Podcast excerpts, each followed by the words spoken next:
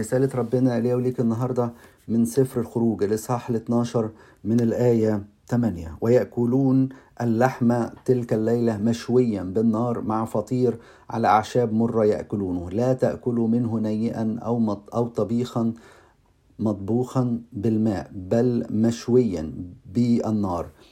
رأسه مع كارعه وجوفه. هنا بيوريهم بردك الطريقة اللي بيتاكل بيها خروف الفصح يقول مشوي. بالنار. وهنا إشارة للألمات اللي شافها المسيح على الصليب. وخلي بالكم طبعا المسيح على الصليب حس بكل الألم دوت لكن طبعا إحنا بنقول إن اللاهوت لا يتألم.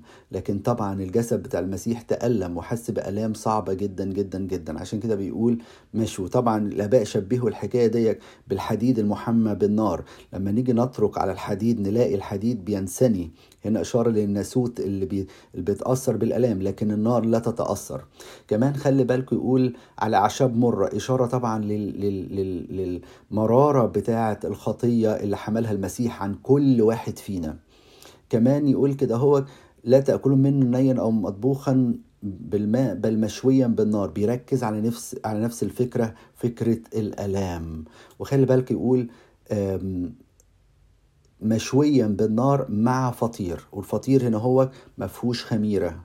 وهنا أشار الخميرة هنا هو للخطية يعني برضك اللي. اللي هيتقدم للتناول وياخد جسد الرب ودمه لازم يكون عايش التوبة ما تكونش الخطية عايشة فيه. وبعد كده يقول إيه؟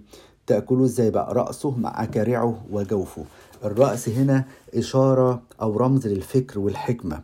الأكارع رمز للعمل والجوف رمز لأعماق الله. ربنا يدينا كلنا نتمتع بيه ونتمتع بسر إفخارستية. أمين.